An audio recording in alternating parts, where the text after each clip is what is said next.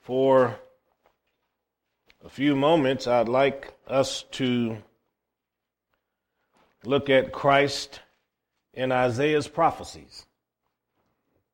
Matthew chapter 1, beginning with verse 21. She shall bring forth a son, and thou shalt call his name Jesus. He shall save his people from their sins. Now, all this was done that it might be spoken, which was, that it might be fulfilled, which was spoken of the Lord by the prophet, saying, Behold, a virgin shall be with child, and shall bring forth a son, and they shall call his name Emmanuel, which being interpreted is God with us. Let's pray. Father, we are grateful that your word speaks to every generation. Any man or woman that'll take the time to read the book can find words that edify and strengthen. Speak to all of our hearts. Give us something to think about, to meditate on. We're grateful that you so love this world. You gave your only begotten Son, and we're so excited that the Holy Spirit works in our lives to make sure we come to know your Son better and better every day. In Jesus' name, amen, amen. The Gospel of Matthew, of course, is organized in such a way that readers should be familiar with the Old Testament. In fact, I think if someone were to pick up this gospel and begin to read it without a knowledge of the Old Testament, a lot of the material would seem foreign to them. So Matthew obviously had a target audience. And he had a specific objective in mind, especially since he cites Jeremiah, Hosea, and the Psalms. Of course, Isaiah is cited quite often, not only in this book, but in other books. But this man lived approximately 750 years before Jesus was born. And in the 8th century before Christ, with precision. This man was able to predict not only the birth of our Savior, but even his gender and what his role would be. Matthew was trying to make sure the reader could connect the dots, and that's why he uses phrases like that it might be fulfilled. He didn't want to leave anyone in the dark. He didn't want to leave any doubt at all that when Jesus came into this world, he fulfilled the plans and purposes of God, which is why he uses the words of Isaiah to say he'll bring forth a son and tells us the name. There aren't a lot of people who prophesy about folks' names in the future, but Isaiah did. And under the inspiration of the Holy Spirit, he was precise. That name Jesus is the exact equivalent to the Old Testament name Joshua, but when we come over into the New Testament and into English, we say Jesus. But this name implies salvation, for he shall save his people. Now, we don't want to restrict his ministry to the Jewish nation. However, at this time, this is the reason that he came. The Bible says he was born of a woman, made under the law to redeem those that were under the law. But he came to his own, and his own people didn't even receive him. They disregarded him. They thought that he was a fake, a hoax, someone full of the devil. They didn't want to believe that he was the Messiah. But yet, you can see then in verse 23 Isaiah had his mind on something that he probably had never thought about before. A virgin who had never known a man is going to conceive a child. He had never known of this happening in ancient history. He had not known of this happening during his day. So I'm sure when he wrote it or prophesied it orally, it probably startled him that he even said it. A virgin shall conceive and shall be with child. Anything that God wants to do in the earth, he has to start with a man or woman. Everything has to have a beginning. In order for there to be a conclusion to what God is after, there has to be a beginning. And so this is why Matthew begins with the birth. The birth of Jesus is the birth of a movement. It's the birth of a church. It's the birth of the plan of God in the world. And everything has a beginning, folks. Everything has a beginning. When you consider all that God does in this earth, never forget every village, every town, every city is just one person away from a move of God. Just one. All God has ever needed is one man or one woman. Without D.L. Moody, America would have been different back in the 19th century. But because God was able to grab a man that was a shoe salesman, take him to preaching the gospel, look at how he changed Chicago because he honored God. Somehow or another, he came to know the Lord. He became born again. Christ, the, the, the, incorruptible seed was born in him, so Christ was birthed in him, and that began the beginning, or that began the new life that he had with the king, because God found one man. Think about Aimee Semple McPherson. Here was a lady in California, first lady ever, build and start radio station. Built a church, seated 5,000 people during the Depression, didn't owe a person a dime. But yet she built the Four Square movement into something that has touched the nation because she went around holding meetings in different places, even down in Kansas, over in Iowa. Every town, every village is one person away from a move of God. The scripture here says, A virgin shall be with child, bring forth a son. They shall call his name Emmanuel, which literally means God with us. That is to say, if you have Jesus, you have God. And if you have Christ in your life, you have God present with you. He was born, in order to bring the presence of God into your life and into my life. I turn to chapter 4. You'll notice in verse 12, it says, When Jesus had heard that John was cast into prison, he departed into Galilee. And leaving Nazareth, he came and dwelt in Capernaum, which is upon the sea coast in the borders of Zebulun and Nephthalim Here's the phrase again that it might be fulfilled which was spoken by Isaiah the prophet, saying, The land of Zebulun and the land of Nephthalim by the way of the sea beyond Jordan, Galilee of the Gentiles, the people which sat in darkness saw great light, and to them which sat in the region and shadow of death, light is sprung up. Notice what Isaiah sees this time. He sees not only the birth of Jesus, but he also sees transition. He sees the change. He sees the move from one geographical location to another. Now, most things that occur in our life, especially if we feel inspired to move, there's usually something behind it, some kind of impetus or stimulant. In this case, John went to prison. Jesus went back northward into Galilee. And then the scripture says he left Nazareth came and dwelt in the village of Capernaum.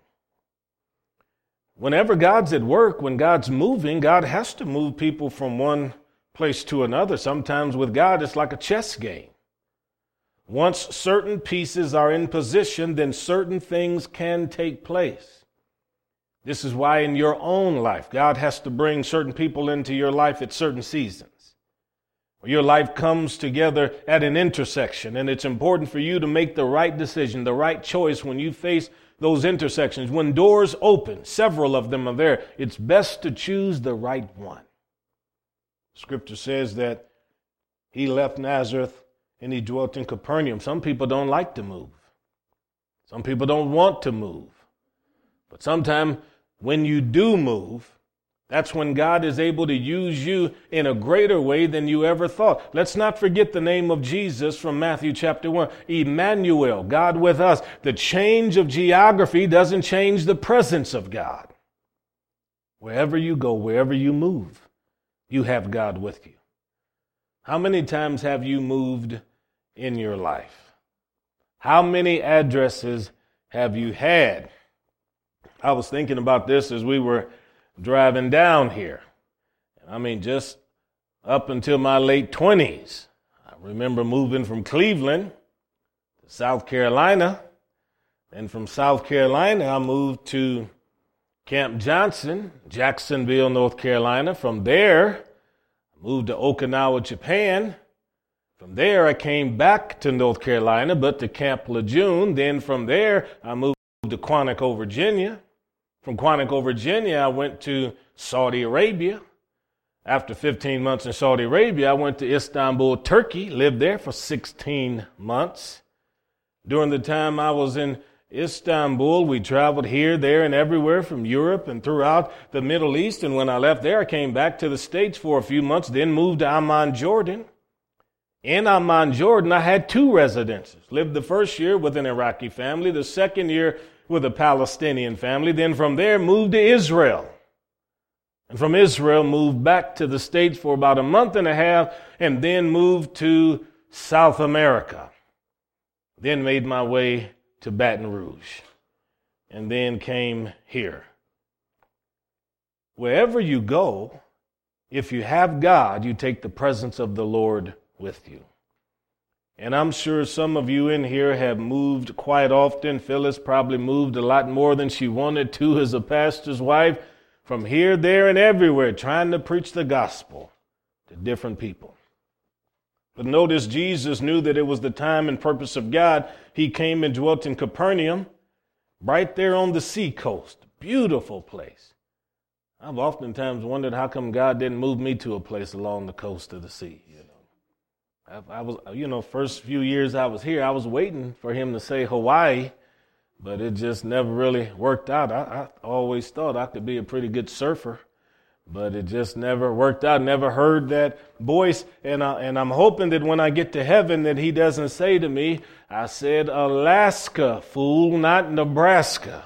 See, I'm hoping. Okay, but here's the thing. There are some people in this world who do not like to leave a region. Jesus never left Galilee. He never left the confines of the promised land during the entire time that he ministered. Some people have comfort zones. There are people right here in Thayer County and in the surrounding counties that will live and die and will have never left this region and it won't bother them at all. But do you realize that sometimes when God moves you from here to there, it makes you bigger, it makes you better? Because He brings different experiences into your life, He brings different people into your life. And so don't ever be afraid to follow God when the Lord is telling you to move on. Don't ever be afraid. Because you'll find that Emmanuel is with you not only in Nazareth, but also when you're along the seacoast. And this is what Isaiah was prophesying about. These areas of the tribes of Israel. And why did Jesus need to move? Because of verse 16. There was a people sitting in darkness.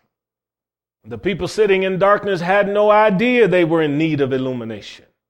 They were Jewish. They worshiped in synagogues. They went to the temple at feast time. If you would have asked them about their relationship with God, they would have told you, I am fine. Everything is well. My spiritual life is the way that it needs to be. But yet God sent his son into this world so that at this season he could reach a people that are sitting in darkness.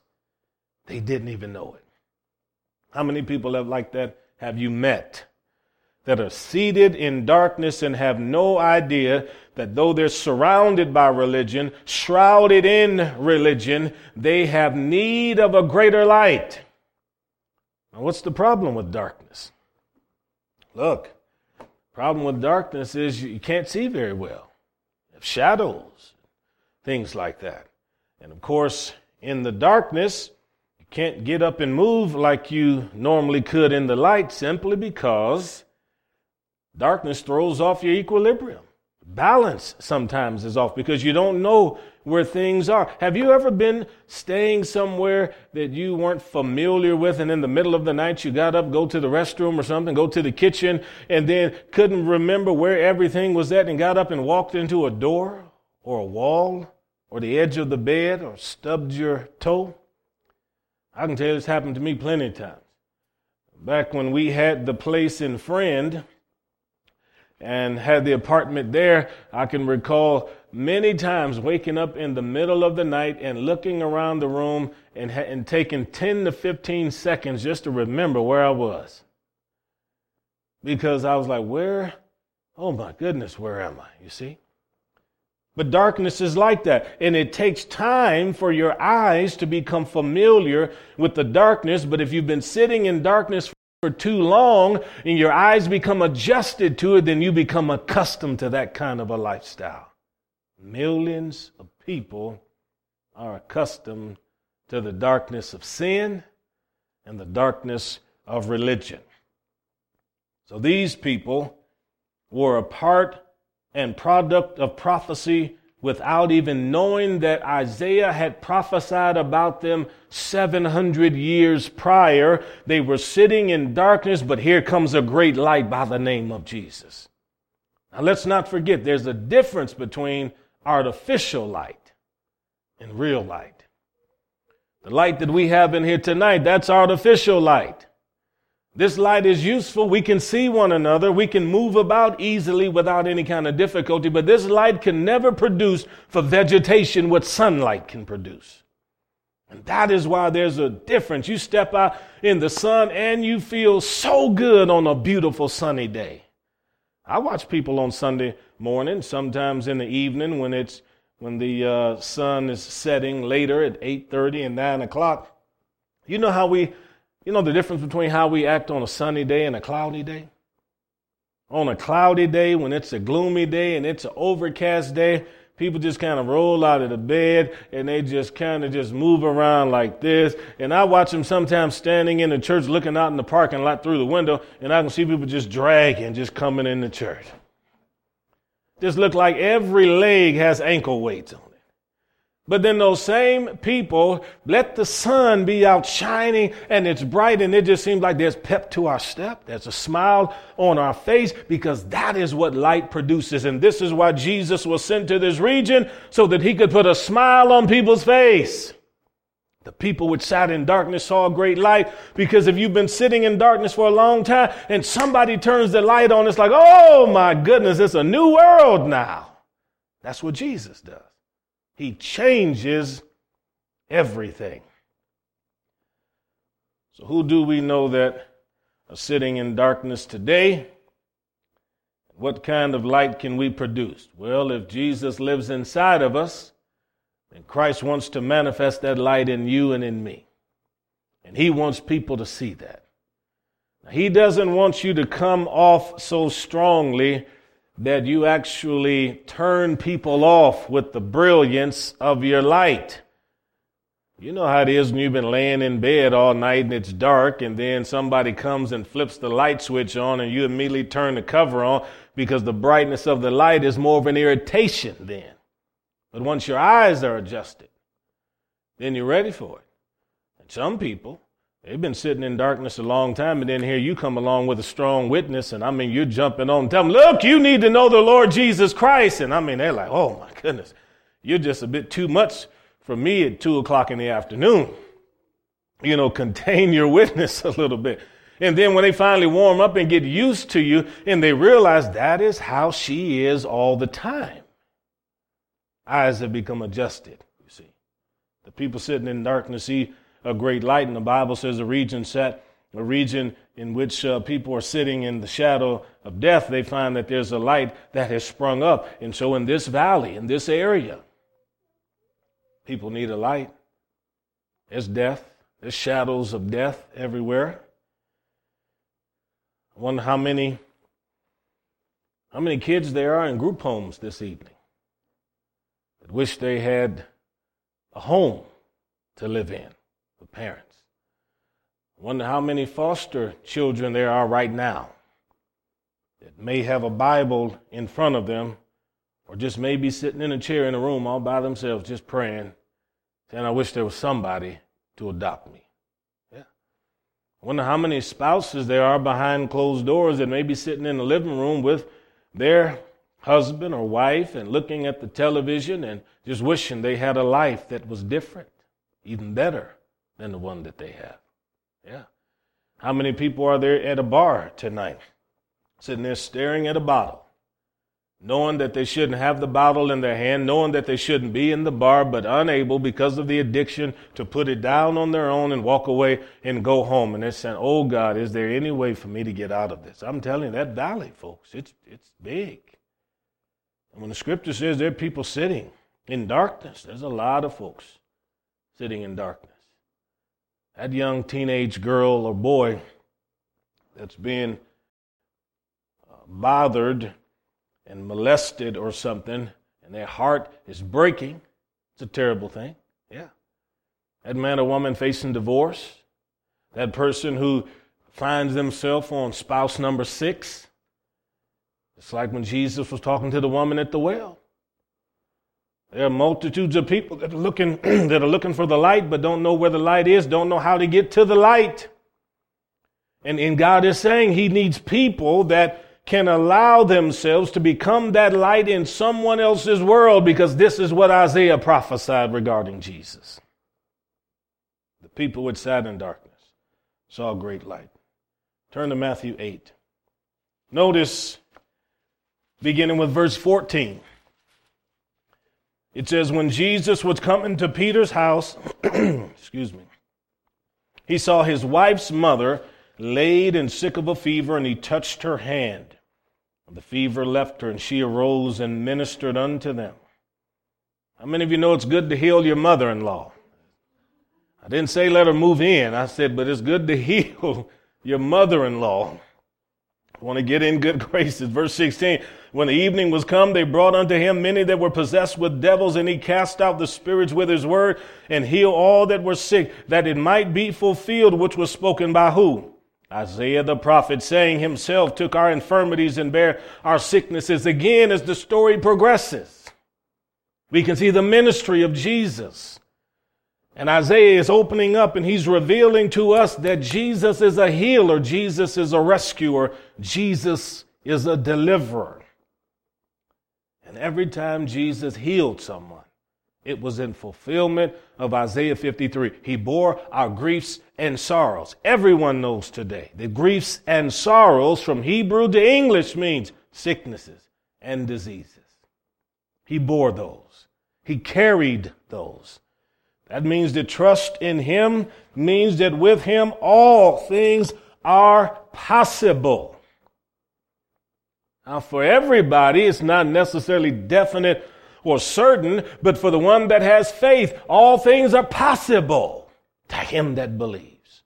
A door is opened when we trust in Jesus as our great physician.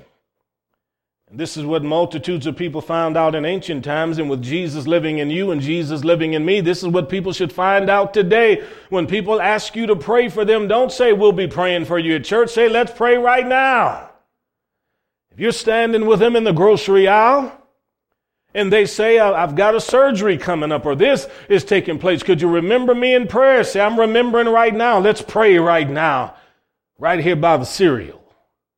Lay hands on them and pray and ask God to touch them. You never know what'll happen. Never know. And when the manager comes across that that uh, sound system and said, could Somebody please go back there in the dairy department because the beavers are laying hands on people and miracles are breaking out. Could you get back there as quick as you can? Then you realize the Jesus that lived in the pages of the book is also the Jesus that lives in you. But we'll never know what Jesus can be today if we don't release him. Let him use us. He needs these hands to touch, to hug, to embrace. He needs your feet to go and to come. He needs your eyes to behold what he beholds. He needs your ears to hear what he hears from heaven. It's through you and through me that Jesus is able to ride on airplanes, ride on buses. It's through you that he's able to repair somebody's roof, able to make a meal for somebody. This is what he's talking about. Isaiah prophesied about it. All these people coming in verse 16 at the evening time, they're full of the devil, and Jesus is making them whole. And he cast out the spirits with his word. How many times we've seen this happen, where the demon possessed have been set free in meetings in which we were proclaiming the good news of Jesus. Look at Matthew chapter 12. Verse 14 The Pharisees went out and held a council against him how they might destroy him. When Jesus knew it, he withdrew himself from thence, from there, and great multitudes followed him, and he healed them all. Notice the Pharisees were religious people, they were keepers of tradition. I don't know if there was another group in Israel as religious as these folks were. They thought they were holier than other people because of their ability to remember what the older rabbis had taught them. And can you believe these folks actually made a or conspired to hurt Jesus, to destroy him? They were tired of his influence. They didn't want him to have a voice. That same religious spirit you see in our nation and around the world today. Some people say, why should Christianity have greater influence in the public sphere than any other religion? Because this nation was founded upon Christ. Because the people in Europe that got on boats that came here, they brought Jesus with them. They were interested in proclaiming the Lord because he's part of our cornerstone, but yet there's a, a religious mindset that says, look, I don't have a problem with religion. After all, I'm Buddhist. I'm Hindu. I don't, I'm not bothered by religion. I mean, goodness, I, I'm involved with animism. Well, I worship in Mormonism or whatever kind of ism it is, but why should Christianity receive an undue amount of influence in this society and people work behind the scenes to try to muzzle the church and Christians? Kids today can go to public school with some of the most awful designs and wording on their t shirts, but if they have a shirt that has a scripture on it, there are some schools that will tell them you need to go to your locker and change it, and if you don't, you'll be suspended. There are people that will tell folks you, you shouldn't steal, and it's not good to tell a lie, but they still don't want people to see on a wall somewhere the Ten Commandments of God. Thou shalt not covet. Thou shalt not have any other gods before me. Pharisees conspired against Jesus. They wanted to destroy him, but Jesus, of course, knowing this, he just moved away from them and the multitude followed him. And I've found that when they're trying to kill Christ and they're trying to persecute Christ, the crowds that are seeking Christ get bigger and bigger because people aren't chasing after religion, but they are chasing after Christ. They're pursuing God. They're pursuing the truthfulness of the Word of God. There's something about the presence of Jesus about the Emmanuel that people are interested in. Religion is absent of Emmanuel. The Pharisees lacked the presence of God. And sometimes the meanest people you'll meet on planet Earth are religious people. Yeah. They run around the church and kick their shoes to the roof on a Sunday night and come Monday morning cussing out little children that are walking across their grass going to school. Religious. There has to be something in us that exudes the presence of God. And the last sentence of verse 15 says, regarding the multitudes, He healed every one of them. Man, I'd love to be in a meeting like that. My heart's desire is to be in a meeting like that. To see everyone who comes to the house of God made whole. I've heard of meetings like that. I've seen God touch and bless a lot of people. I've never seen one like that. Even in the book of Acts, it tells a story of one occasion they went into a city and were preaching, and everybody was made whole. See? When God does that, it's amazing. Used to be a Church of God preacher named T.L. Lowery. He's gone home to be with the Lord now, but he died at about the age of 87, 88. He was holding a meeting in Knoxville, Tennessee one time. And he was on a 40 day fast, just coming to the conclusion 40 day fast. They brought him out there on the stage because they had a big meeting where a number of churches got together for it.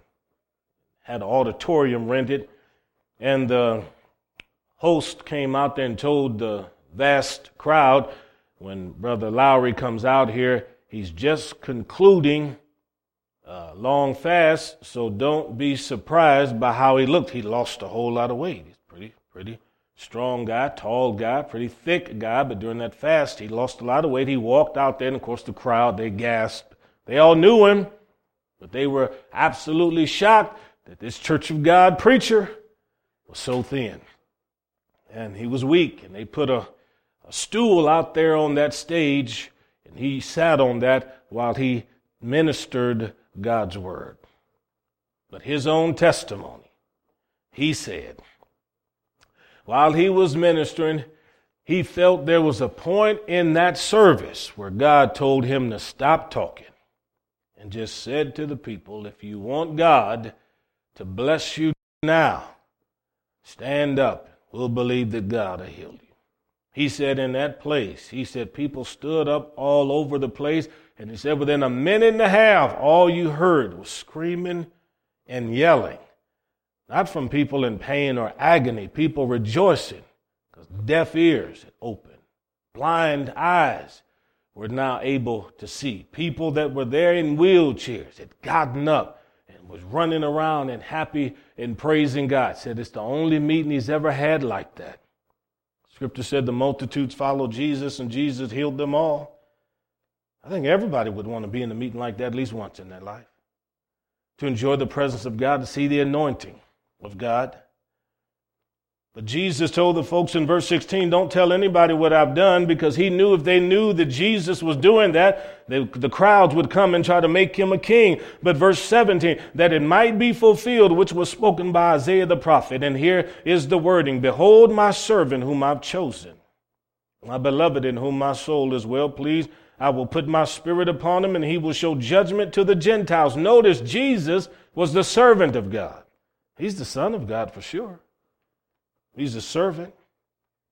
God's beloved, and God was pleased with him. That's the wording that was used when he was baptized by John. This is my son in whom I'm well pleased. He hadn't healed anybody, hadn't preached a sermon, but God was pleased with him. His father was pleased with him. It's not what we do that pleases God, it's who we are that pleases God. Young people, your parents don't love you because of what you do. They love you because of who you are. You come from them. So they lavish that love upon you because of a relationship. And we that are born of God, He loves us because of who we are. This is my son, in whom my soul is well pleased. Now, Jesus is ministering amongst the Gentiles. He lived, according to Isaiah's prophecy, in Galilee of the Gentiles. The word Gentiles, of course, refers to people who are non Jewish, some of which didn't have a covenant with God, who weren't of the seed of Abraham. So Jesus ministered in an area that was diverse. You had Romans in the Galilean region, Greek speaking Jews and Greek speaking people people from various nations. Jesus didn't have to go far to run into people that looked different, differently. They spoke the same language. I think it was after World War II, we had a lot of people that were of German background that ended up staying here, just never left. That's why in a lot of these communities out here, every now and then you'll still find somebody who is of a Czech background, German background, Swedish background, someone over, over the age of 80, and they still speak English with an accent. Yeah, because they came from the old country. And then you'll find that in some communities, you still have multitudes of people that speak different languages. America is one of those countries where you don't have to go around the world to reach people from around the world. You can find them right here in the United States of America. He ministered in Galilee of the Gentiles. It says here in verse 18, he'll show judgment to the Gentiles. He's going to apply his wisdom, his discernment to people that are of diverse backgrounds because that is exactly what they need from the Lord. He's not going to strive and cry. Neither shall any man hear his voice in the streets. A bruised reed shall he not break. What is a bruised reed? Someone hurting. You go down here by the Little Blue.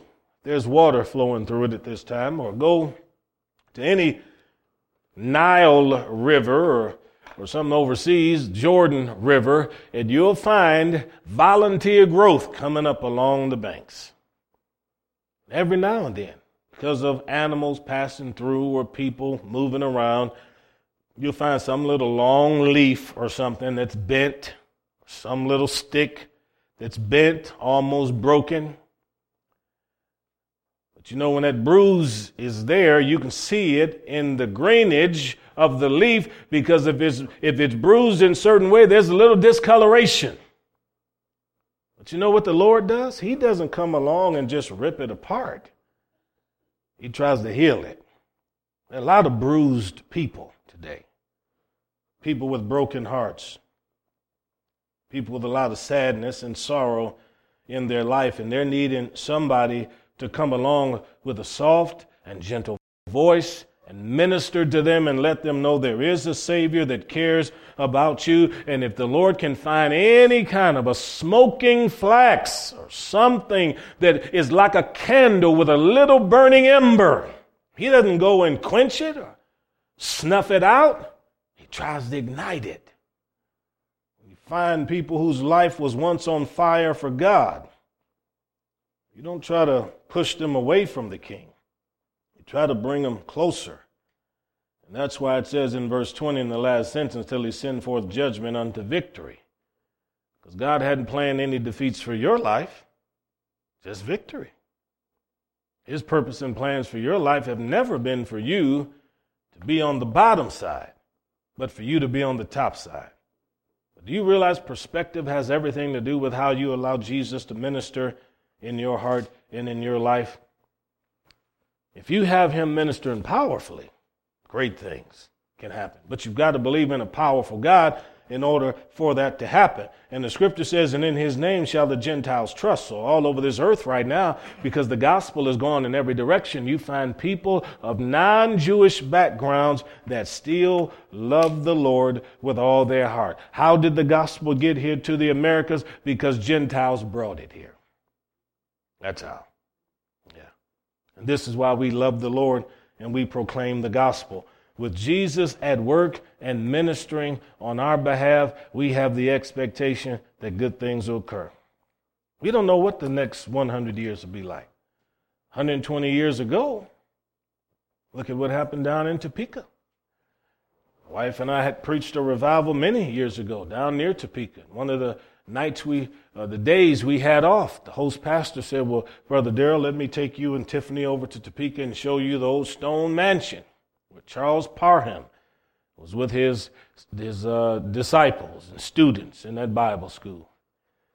We drove over there and I stopped and just kind of looked at that and thought, here it was, right there, the December 30th or whatever, 19, 1899 so somewhere around there, maybe 1900.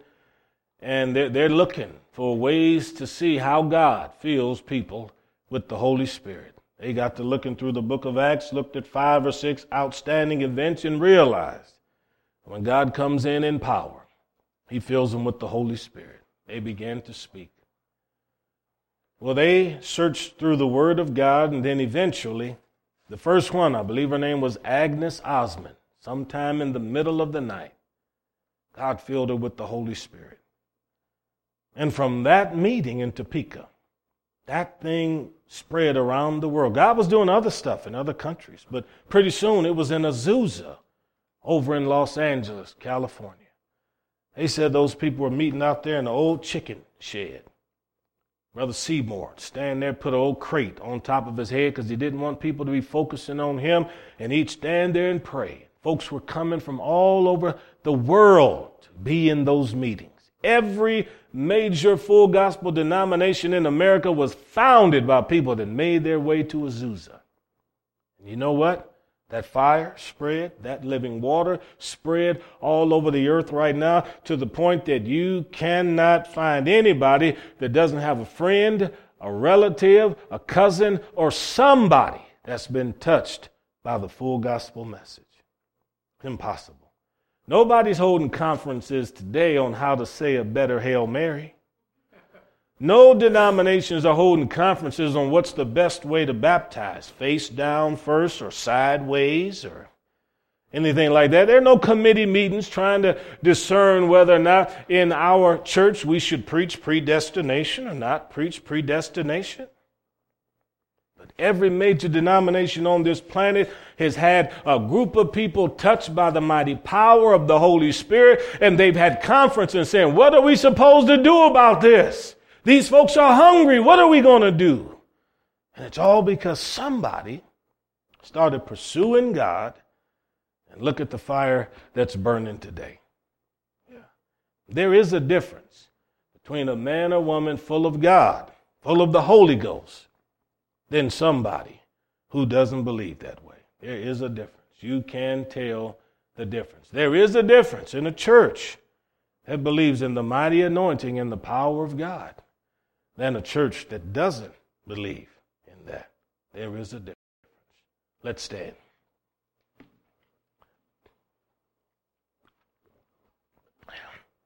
Nobody's ever come to hear me preach and walked away saying, I'm trying to understand what he meant. Try to be clear and right to the point, you know. Um, that's, that's important. We, we, we, we want to be different than anybody other fellowships. I want my teaching to be different. I don't want anybody walk away and hear me and say, you know what, Brother Darrell sounds like our Lutheran pastor. Really? Does he? I, I don't want anybody saying that, you know. And that, that's, that's nothing uh, against them. I'm just telling you that when, you know, if you got, if you put enough pressure through that water hose, that water hose is going to flop around a little bit. See, and, and, and people that are full of life, I mean, there's just got to be something there because there's a lot of joy and excitement. I don't like death. I don't like death. I don't want to touch it, don't want to be around it. All I want to see happen to death is see it leave. That's it. But if we walk with God, then His life makes us stronger. Amen? No doubt about it. Father, we love you tonight. We worship and we praise you. When we think about Christ and Isaiah's prophecies, as outlined in the Gospel of Matthew, we can't help but crave more and more of what we see in that word. But Father, we know before we can see more and more, we've got to be willing to give more and more of ourselves to you. Help us, God, to be fully surrendered to you, heart, mind, soul, and strength. Talk to us in the middle of the night. As we lay there in the middle of the night and we open up our, our eyes and begin to speak to you out of our hearts, God, move in our bedrooms, move in our homes. Let your presence be strong. Answer every question. Feel every heart, every mind touch each one of us and use us and make us mighty witnesses for you. That's our desire, God. That's our prayer. In Jesus' mighty name, and everyone said, Amen, amen, amen, amen.